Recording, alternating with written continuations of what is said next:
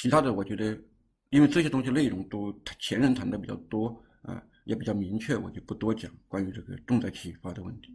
啊，那么《论语》中像孔子表扬子贡啊，表扬子夏呀，说，嗯，次也时可语言诗以告诸往而知来者，告往知来啊，这种其实就是表扬子贡能够举一反三嘛。称赞子夏，其余者商也，时可语言师矣。其余者就是说能够启发我啊，能够给我提供新的思路的是子夏啊，所以现在我可以跟你谈诗了，这都是表扬他们能够有此激笔。啊，能够举一反三。那么第四呢，孔子的教学的方向啊是博文约礼。实际上，我在制作这个课件的时候，我想了很久，就是关于这个教学方向，这个博文约礼到底，这个博文约礼在孔子的教育思想中到底，嗯，它处于何种位置呢？用怎么样来？来来评价的，我们先来看看什么叫博文约礼。嗯，博文约礼啊，它的全实际上它是个简称了，它全全称叫博学于文，约之以礼。啊，子曰：“君子博学于文，约之以礼，亦可以夫胖矣乎？”这个后面这个田胖，这个胖是实际上就是个呃背离的意思，就等于那个背胖的胖那个那个字，通那个字。另外一处是颜渊喟然叹语，嗯，颜渊长叹说：“仰之弥高，钻之弥坚。瞻之在前，呼焉在后。夫子循循然，善诱人，博我以文，约我以礼，欲罢不能。季节无才，如有所立，卓尔虽欲从之，莫由也已。”圆圆说：“ 孔子仰之弥高，钻之弥坚。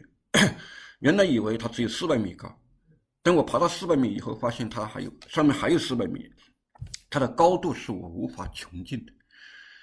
钻之弥坚，原来他只以为只有这么坚硬，我真正去钻的时候，发现它比我想象的要硬得多。就是孔子的高和坚呢，超越原来的估计。瞻之在前，呼焉在后，就明明看到他在前面，突然到我后面去了，我不知道他怎么从前面到我后面去了。变化无常，夫子循循然，甚诱人。嗯，博我以文，约我以礼，欲罢不能。季节无才，我的能力已经用尽了，但是孔子依然站在我面前，像一座山一样啊，如有所立，卓，我依然没能爬上去，所以感到压力很大。虽欲从之，虽然想去追随他，莫由也已。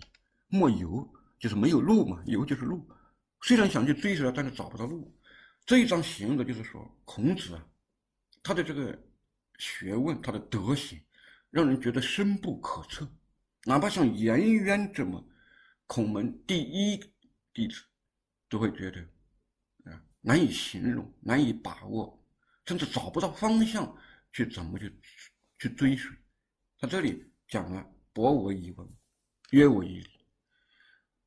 这也是香港中文大学的校训“博文约礼”。应该说，我我我把它说成孔门教学的这个方向，呃，就是他的对学生的主要的要求和培养计划，就是博文。博文就博学于文，这个文应该是指文化典籍、诗书礼乐，呃，易。春秋这些文化典籍要博，要去广博的学习。约之以礼，那么具体难处在这个约。博是说要博学，要广博的去学习文化知识，学习这些典籍。这个文应该是些文化典籍。约说文说阐述也，这是它的原始意思。《诗经》中经常出现“约其错横”。啊曰其错横，其车旁加一个士族的士，啊，就是古代的那个那个马车啊，那个马车不是有两个轮子吗？两个轮子，轮子中心不是个轴吗？那个轴叫鼓，那个轴车轮子往外，那个轴还伸出一点，在那个轴头上用皮革缠上，那个叫约骑，啊，所以约就是阐述的意思，用一个用一个软的东西。来缠住，所以它就有一种约束力，有一种收敛力。所以《论语》中孔子说：“以约失之者贤矣。”就是说，那么因为收敛，因为自我减束而啊犯下大错，这种这种这种情况很少见。换言之，一个人犯下重大的过失，往往都是因为肆无忌惮、得意忘形。这句话等于有点类似于俗话说：“小心驶得万年万年船，以约失者嫌疑。”就是说，这个人如果低调、自我约束、懂得收敛，这样犯错误的机会是很少的。啊，引申为简约，应是有少的意思。比如说，不仁者不可以久处约，不可以长处乐。这个约应该是指困窘、贫穷、贫等等。穷就不得意嘛，贫就没有钱财嘛。不可以久处约，不仁者就德性不足的人呢，在逆境中。处得太久啊，他就容易，呃，有时候会铤而走险。这个约都是指少寡受到限制的状态，啊，有精要义，因为它少寡，所以有一种要点、核心的意义。孟子曰：“然而孟师舍守约也。”啊，这里就有涉及精要的意思。然后呢，这个约也表示一种有约束作用的这样一种许诺啊。比如说和我们的约定，所以博学于文，约之以礼。这个约应该是与这个博相对的一个概念。文学知识、文化典籍要广博的去阅读和掌握，但是礼呢却与其少。这个约有点像少的意思，然而这个少又有一种收敛之意，就是。博学于文是要往外去拓展，而约之以礼是要往内去收缩。所以约之以礼呢，既有寡的意思，它与博相对，就少；同时呢，又有一种约束、一种束缚，这两个意思都有。所以我觉得，大概相当于博学于文，约约之以礼，大概相当于。这个约之以礼，应该类似于主敬，主敬，因为敬，敬为警嘛，警惕、警觉，啊，就是那里有条蛇，可能会咬我，所以我对它保持警觉，我的意识要牢牢的锁定它，这叫，这就叫静，静为警察的警，所以朱熹把它说成主一无事，主一，这是一。以一为主，意念不去左右飘飘移，这就是为静。所以呢，这就意味着寡嘛为主，意味着约。同时，这个意念的收缩、警觉，就意味着相应的收敛。学欲其博，而礼呢？因为礼关系到行动嘛，关系到行动，行动。礼乐征伐自天子出。天下的礼，只有只有只有一种，而且面对礼的时候，要么是要么是非礼，要么是合理，没有什么其他选择，要么就是符合理，要么就是非礼，就是不符合理。所以，约之以礼，学问愈其广博，而在遵守规则的时候，不要给自己找那么多借口，不要给自己找那么多借口，就问你，到底服从你？还是不服从你，这就叫约。简化、简约，抓住精要，而同时，这个精要其实就意味着一种简化，同时又起一种约束力。那么，孔子培养学生的方向，博学于文，约之以礼，这大概就是他对君子之道，养成君子之道的一种核心要求。所以我把最后把它说成是他的教学的这种培养方向，学生们希望他们。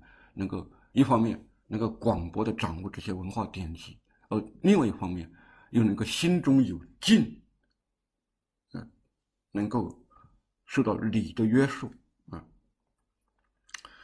那么他的教育思想，我觉得总结起来大概就这么四个方面：有教无类是坚持受教育的平等性，性相近；因材施教是尊重个体的差异性。是习相远，重在启发，是发挥个体的主观能动性。这关键，实际上是要你自己的主观能动性要调动起来。老师在必要的时候进行指点，进行点拨。博为约礼啊，是养成君子这种教育的方向方向性。这实际上，我觉得大概在这四个方面，嗯，可以理解他的教育思想。那么，下面我们来看他的学习之道。学习之道，第一个问题是要解决为什么要学习。那么，对孔子而言，这个学习的目的是要去求道，求为君子。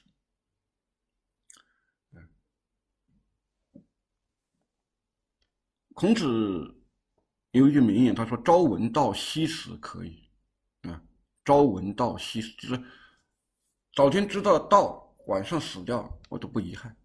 那说明这个道是他毕生的这个最高要求。啊，那么这个道与学习这种活动联系起来，其实也是很自然的。啊，子夏曰：“百工居士以成其事，君子学以致其道。”啊，百工居士，这个士应该就是手工作坊。四是个延展的、伸展的意思，啊，那么它就意味着一块场地嘛，百工就工匠们在自己的作坊，在那个场地里面，以完成自己的这些手工业，而君子通过学以知其道，啊，学为了什么？为了求道，这就是子夏说的，但是其实就是孔子思想的表达。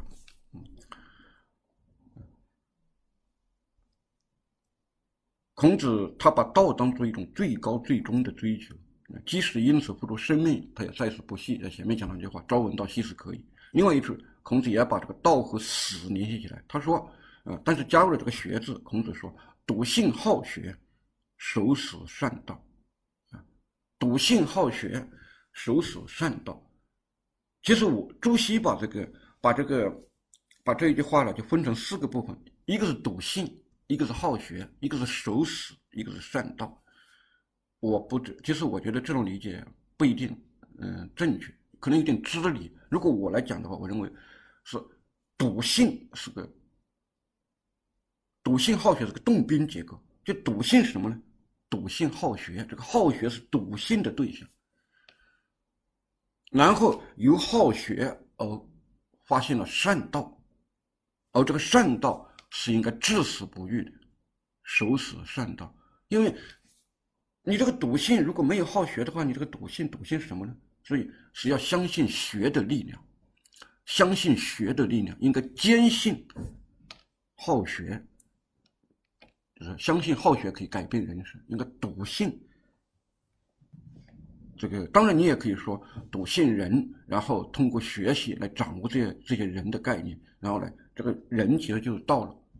然后坚持人不变，啊，总之吧，好学才能够求道，啊，善道是应该至死不渝的，所以要守死善道。那笃信好学呢？其实我认为就是坚信学习可以改变人生，学习可以改变自身。因为孔子说：“十世之义，必有忠信如丘者也，不如丘之好学也。”这句话其实也就是信相近，习相远嘛。一个由十户家庭组成的一个小小院子，一定有忠信这种本质和我孔丘差不多的人，但是他们和我的差别在哪里？主要是不如我的好学，不如丘之好学。为什么我和他们后来差距这么大？就是因为他们没有那么好学。其实人的本质是差不多的，笃信好学。所以我我觉得可以把这个好学当成笃信的宾语。就是相信好学可以改变人生，可以改变命运，然后由好学来发现这个善道，然后来至死不渝，守死善道。啊，还有一处，孔子把学与道联直接联系。孔子说：“可与共学，未可与适道；可与适道，未可与利；可与利，未可与权。”共学学的目的是什么？是为了适道，是为了一起去往道。我们。同班同学实际上一起在教室里读书，但是有的同学来这里只是来混日子的，他并不是真正要追求道的，啊，这就是大家。所以虽然共学，但是我们的目的各不相同。有的人志在道，有的人志不在道，啊，可与是道，未可与立。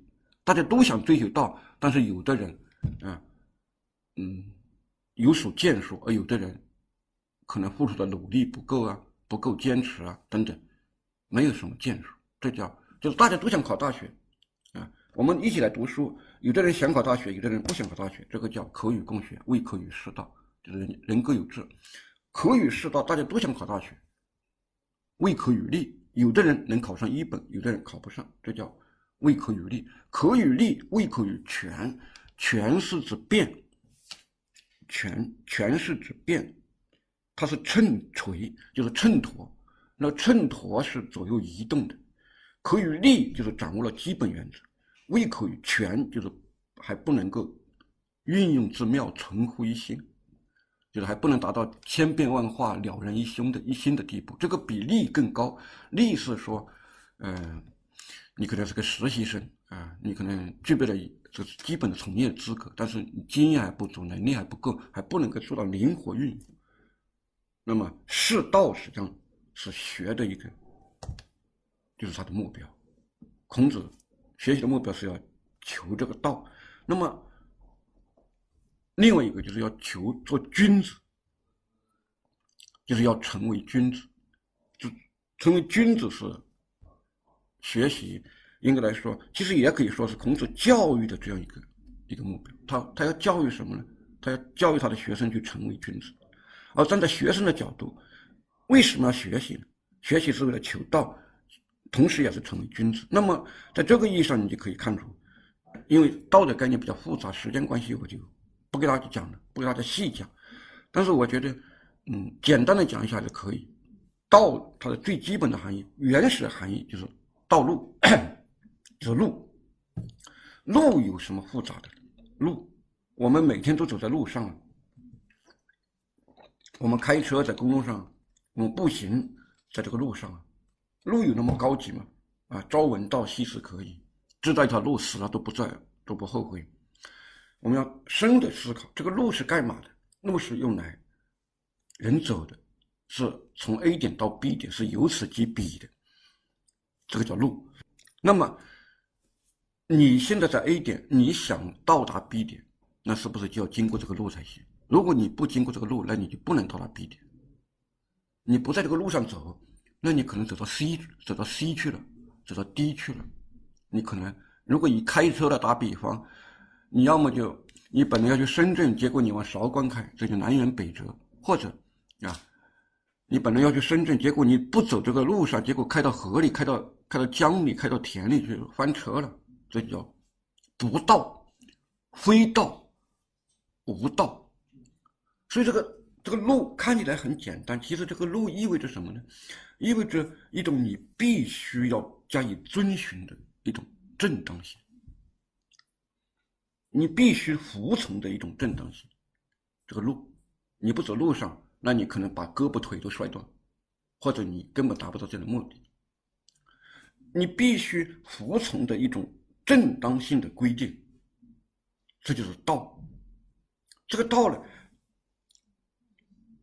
有点像这个哲学上的规律一样，就是说，规律是事物内部这种啊稳定的、本质的、必然的联系。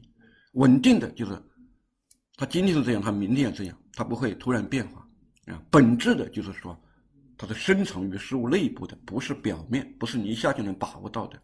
你要去探求才能发现这个规律，是必然的，就是说，它是不以你的意志为转移的。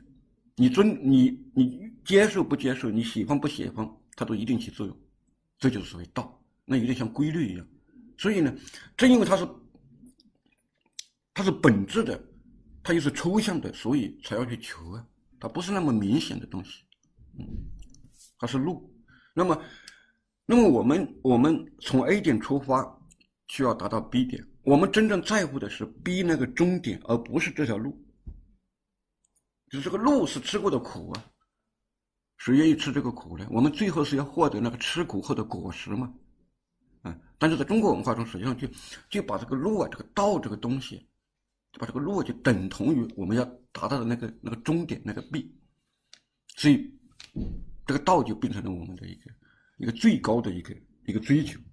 所以，注意这个道最高层次的道，它有两个维度：一方面它是形而上的观念层面的，啊，这所有德的总名，所有真理的集合，这种叫道。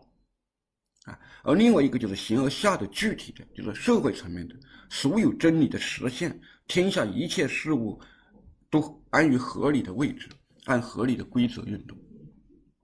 啊，就是形而上的这个道是观念层面的，万事万物都实现了它的和谐，都找到了终极的真理，而具体层面道就是说，君君臣臣父父子子。啊，老者安之，朋友信之，少者怀之。嗯，每个人各得其所，各得其位。啊，等于说，共产主义社会。嗯，这是，这是，这是所谓道的实现，就是在具体层面，在在这个形而上层面，道就全人类的自由和解放。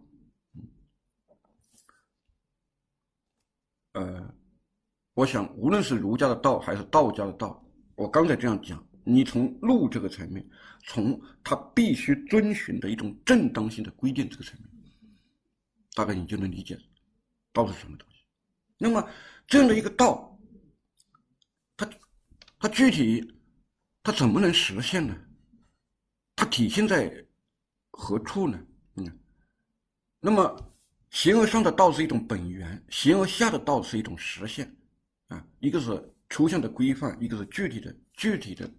呈现，把这个最高的道具体化、现实化到具体的人身上，就是成为君子。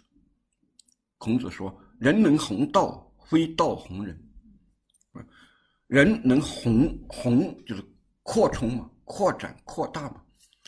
人能弘道，非道弘人。他的意思是什么呢？就是说啊，比如说你是某个世界五百强公司的一个高管啊，那么你应该。因为你的存在而使这个公司更加的有名，更加的高大上，而不是你拿这个公司做一个招牌来显得你这个人好像很厉害，啊，你是呃某个世界级名校毕业的，应该人们看到你很厉害才想到，觉得哇你这个学校很厉害，而不是其实你拿着这个学校的招牌挂在自己身上，然后显得哇我是某某某某某学校毕业的，我很了不起。人能弘道，非道弘人。就这个意思。那么，人能弘道，其实就是君子来弘扬这个道。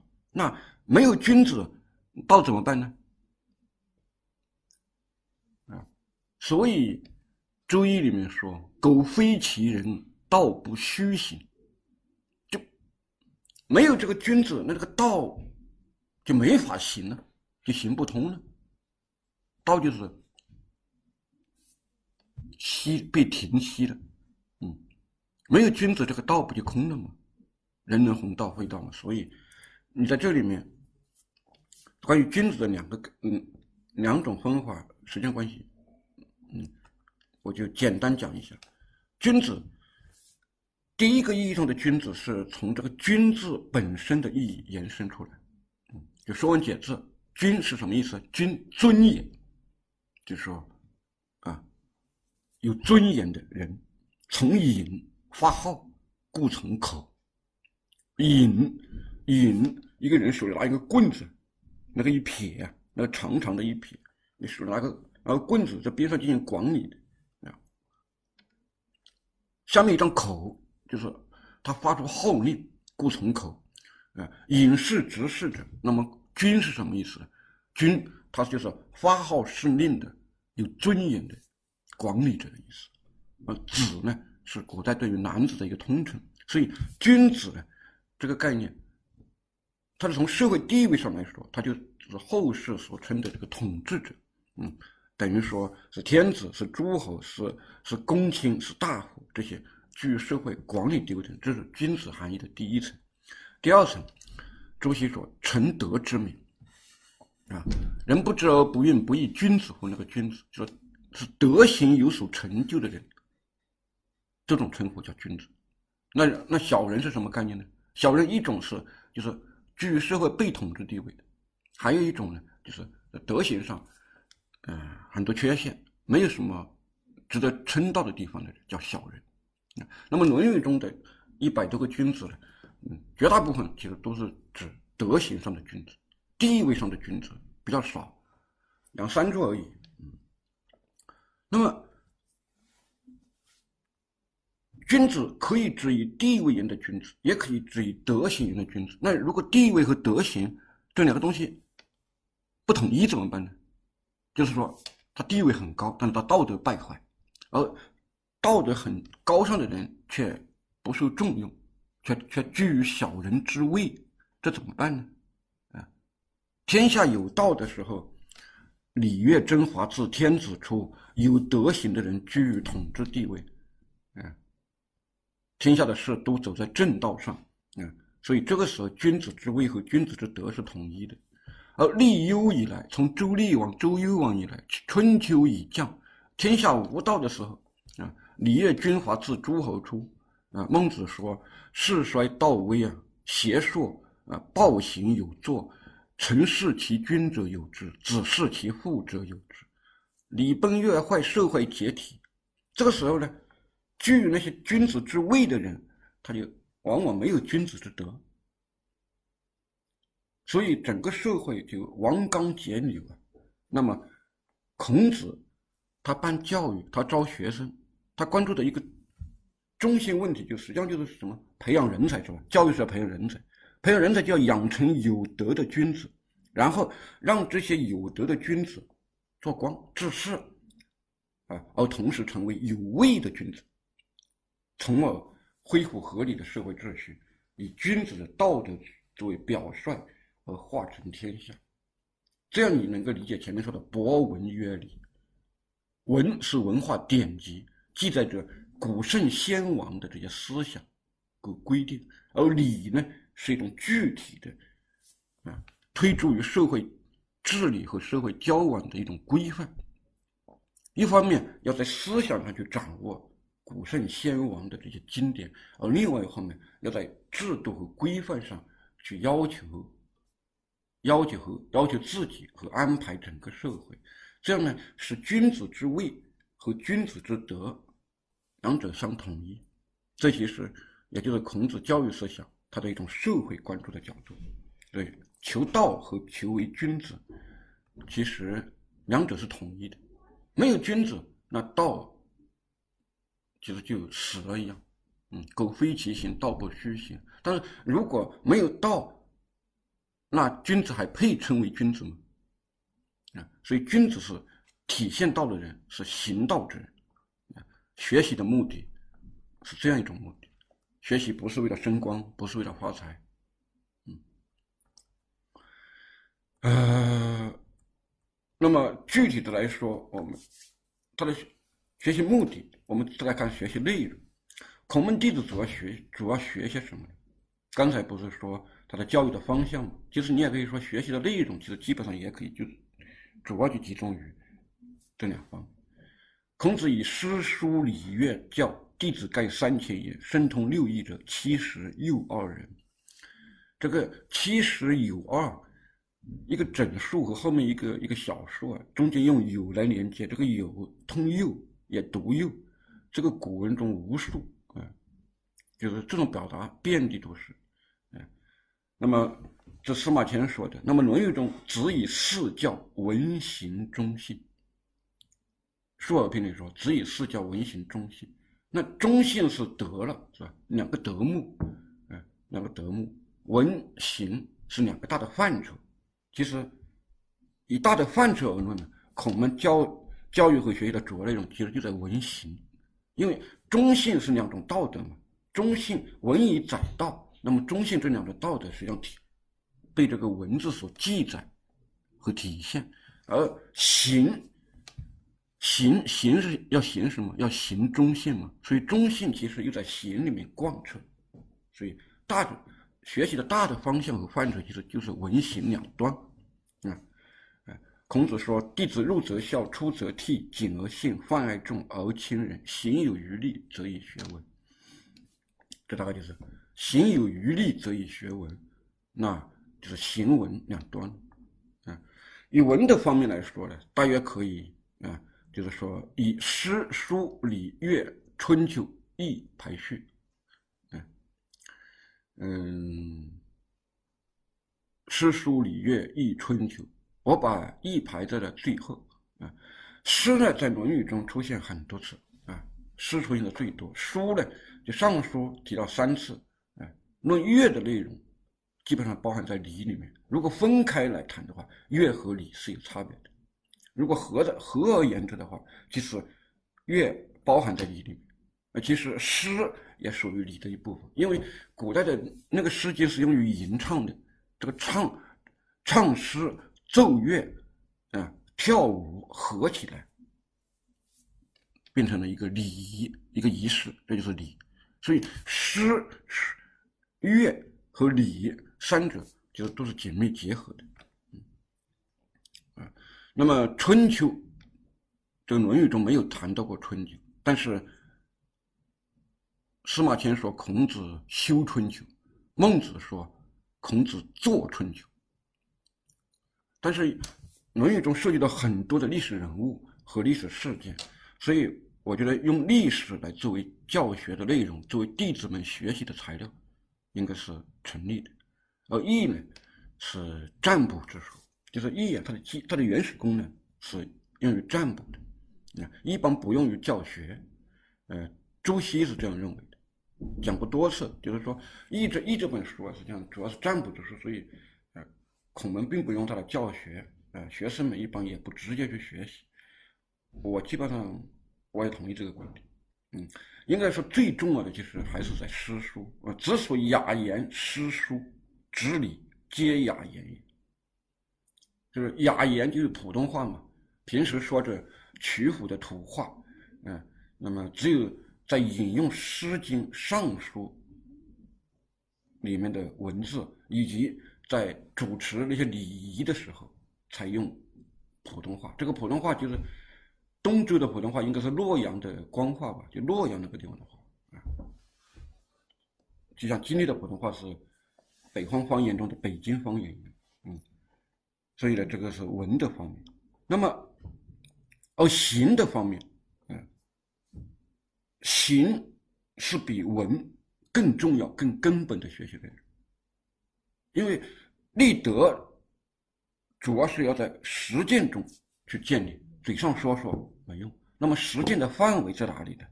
实践的范围就在以传统的观点来看，主要就在五伦，在五伦里面，父子、君臣、夫妇、兄弟、朋友啊，在这五种关系中展开，啊离开具体的人伦关系的实践，而空谈这种思想和认识啊，则变成无根的概念游戏。实际上，也就是说，我们今天的学习啊，很多时候都学的都是一些智力性的东西，就好像就好像大家觉得，好像因为疫情的问题，学校不开学，学校不开学，孩子们回不到学校，老师不上课，好像觉得这个学习没法进行了。而古人本来就没有什么课堂，就没有什么课堂。孔子和学生有什么课堂吗？也没有什么学制，也谈不上什么严格的这种教材，它是一种。他的学习的目标是要去掌握道德，是要去成为君子，是要去做一个德性上更加完美，然后嗯，更能够服务于直接服务于社会的人，而不是像今天我们的教育和学习主要是掌握一些抽象的这种符号、抽象的这些知识，与我们的现实生活，尤其是与我们个人的道德修养和这种人伦实践。相距非常的大，啊，所以你从这里你看一章，比如说哀公问弟子孰为好学，孔子对曰：有颜回者好学，不迁怒，不贰过，不信短命死矣。今也则无未闻好学者。鲁哀公问问孔子：你的学生中谁好学？孔子说：对曰，就臣对君的一种啊，弟子对学生回答的一种格式。说有个叫颜回的好学，不迁怒，不迁怒啊！今天在单位上受了气，不回家对老婆孩子撒气，这种叫不迁怒。不贰过，今天犯了一个错误，明天就不再犯了，以后也不再犯了。但是不幸短命死矣，已经死了。今也则无，这个王没有宾语，在古汉语中就读无，也等于无，现在已经没有了。没有听说过好学的。孔门司马迁说有有弟子三千，深通六艺，这六艺应该是六经，诗书礼乐易春秋这六经，深通六经者有七十二个，而孔子只说了颜回一个人好学。我说现在未闻好学，而表扬颜回好学又是两个东西，叫不迁怒不贰过。啊，在张三那里受了气，不把这个气发到李四身上。今天。今天在这里犯了犯了个错误，明天不再犯。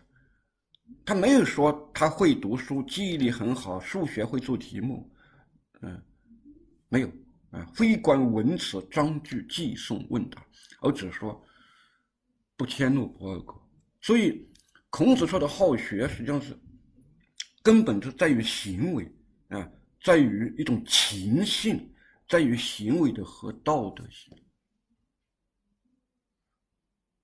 所以，他的他的这种教育目标，啊，他的这种学习内容，啊，他的这种学习方法，因此与今天在一些方面是可以视组成对照的，啊，这也是古今教育的一个重大不同。我们现在的教育，越来越是一种知识教育，它而不是一种，呃，君子式的这种人文道德教育，嗯。学习内容、文行两个方面，其中行更重要。那么第三个方面，嗯，我们了解了学习的目的是要求道，是要做君子。没有道，君子就不成其为君子；没有君子，道就成了空中楼阁。道是一种普遍真理，在抽象层面，在具体层面，道是指。社会生活中，每个人各得其所，各安其分，实现了社会和谐，实现了人们的共同抱负和理想，啊，那么学习的内容，一个是文这些文化典籍，一个是具体的道德行为和道德实践，啊，在这里主要是一种一种，嗯，我觉得一种情性的培养，从。像孔子对颜渊的这个评价上，那么第三个看学习态度和方法。学习态度，做一个事情首先有个姿态的问题。那么学习态度，孔子主要是两个方面。关于学习态度，首先是强调不可强不知以为知，就说不要装，即使要诚意不自欺。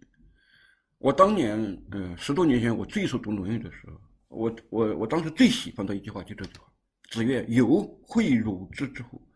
知之为知之，不知为不知，是是知也。”这句话小时候也贴在墙上。由就子路，孔子叫子路的名字说：“仲由，诲汝知之乎？”我告诉你，知道一个道理，什么道理呢？知之为知之，知道就是知道，不知为不知。不知道就是不知道，是智也。这种做法是明智的。这一章可能难的是最后这三个字：是知也还是是是智也？我想可能很多人、很多老师有时候都把它读成是知也，但是我认为在这里应该读成是智也。这个知通明智的智，《论语》中啊很常见。仁者不忧，智者不惑，勇者不惧啊！仁者安人，智者利人啊！啊，智者动，仁者静，智者乐，仁者寿，智者要水，仁者要山，都是这个，都是用的知嘛。那个加个日，那个是后起字。因为废如知之为知之，不知为不知，这种行为是明智的，是智也。单用一个智，这个智是一个德性的判断，这种。实际上就等于仁者不忧，智者不惑，勇者不惧那那种那种判断一样。所以就是说，不要装，知道就说知道，不知道就说不知道，这不丢人，这么做才是明智的啊。故意去装很累，然后你撒了一个谎，要更多的谎来来来这个来来这个遮蔽它，这样实际上是一种愚蠢的行为，是一种混乱脑袋里。不明白，混乱，惑，所以不得为智。为什么孔子对子路叫他的名字这么说呢？是因为子路这个人啊，有时就容易这个强不知以为知。比如说让子高为必宰，比如说孔子重病，子路安排一些学生啊，组成所谓的治丧委员会啊。孔子本来没有家臣，子路让孔子的一些年轻的学生。打扮成孔子的家臣的样子，把孔子当成一个世袭贵族的这这样一个身份来给他办丧礼。当然，我们知道了，啊，子路死在孔子之之前了，啊，只有这个丧礼没办成，孔子活了，孔子孔子没死。但是这也实际上说明，嗯，孔子说“久矣在由之行诈也”，就子路这个人啊，嗯，抢不知以为知，有时候就是嘴上不服，有时候呢可能就是爱面子，所以。孔子单独叫到民族去，去点拨他，知之为知之，不知为不知。学习之道啊，我觉得最重要的第一个态度就是，因为如果你不能解决这个问题，那你其实所学的东西，我觉得，嗯，都是物外嘛，都是为了装饰嘛。这样的话，呃，你掌握的知识不可不可能很牢固，很可靠。嗯。第二个是。在虚心下人，就态度要谦虚，呃，不要这个太实啊。子曰：“三人行，必有我师焉。则其善者而从之，其不善者而改之。”这句话其实，嗯，很容易理解。三人行，必有我师，这是什么概念？这是一个模式模型，它是一个数学上的一个模型。假设三人行，必有我师。实际上，这三人应该是左中右的概念。我在中间，左一个，右一个，三人行，必有我师。那么择其善者而从之。善者是谁？是我左边这个善者，这个人是个优秀的人，善就是优秀者，他有很多长处，很优秀，而从之，而去追随他。其不善者，我右边这个是不善者。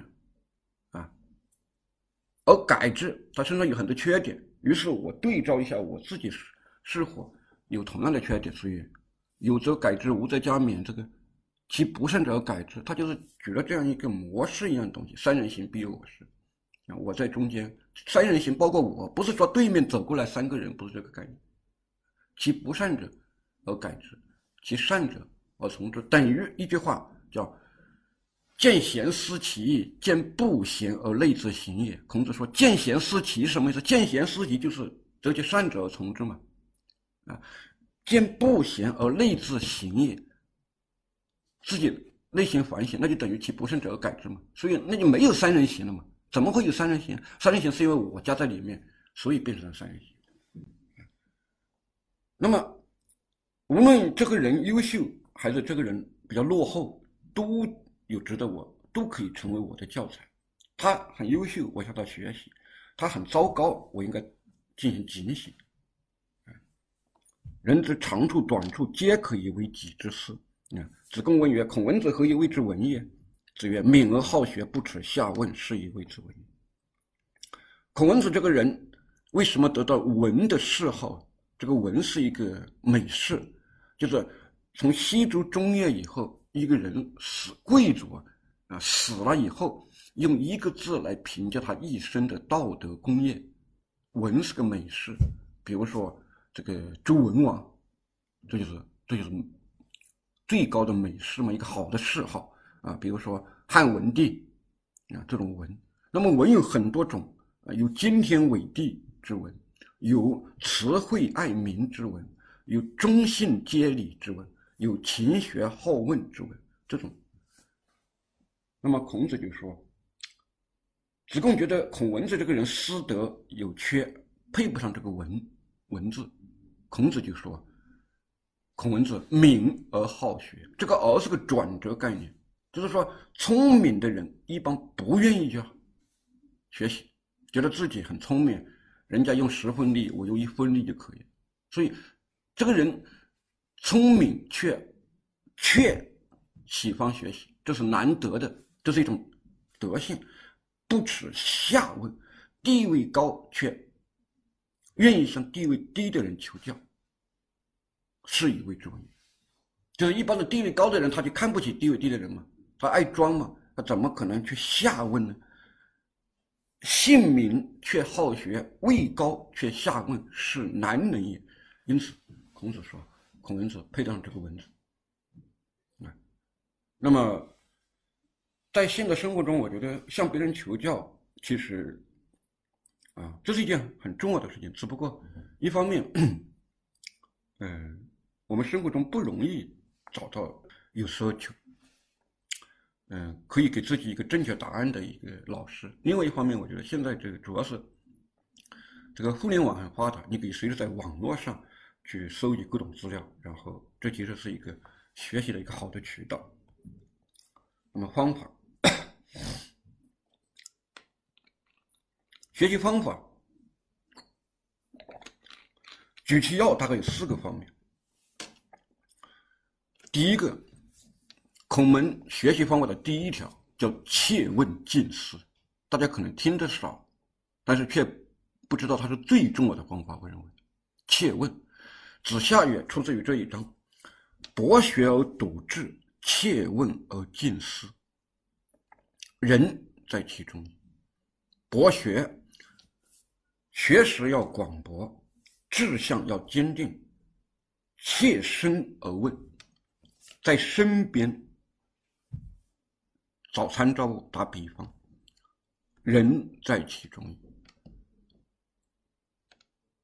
切问近思啊，是子夏说的，嗯，但其实也就是孔子思想的一种一种转述，是子夏在孔子身上的一种体会，嗯，这是复旦大学的校训：博学笃志，切问近思。切问近思应该是两方面。切问是说切身而问，哎，针对我自己的不足，我为什么每天每天早都要睡懒觉呢？人家六点钟就起床，我一定要睡到七点半。为什么我总是交交作业、交报告、交文件拖到最后一刻？人家很早就交了，按部就班的做，我一定要弄到最后就做了，拖延症。这就是切问，就是我的毛病，就针对我的毛病去问。近思就是在身边找参照物，推己及人，由己及人。他的对立面是泛问远思，嗯，之所以把这个切问近思啊当成这个第一重要的学习方法。因为学习的根本目的在于成德，提高德行，提高德行啊，提高德行，那么。成德是要体现于行动的，是要体现于个体的生命实践之中的。泛问远思，那么不针对自己的不足，泛泛而问，不问这个，不在身边人身上去去找参照物，而动不动就想着全人类、全宇宙、全宇宙，这种其实就不是一种成德的方法。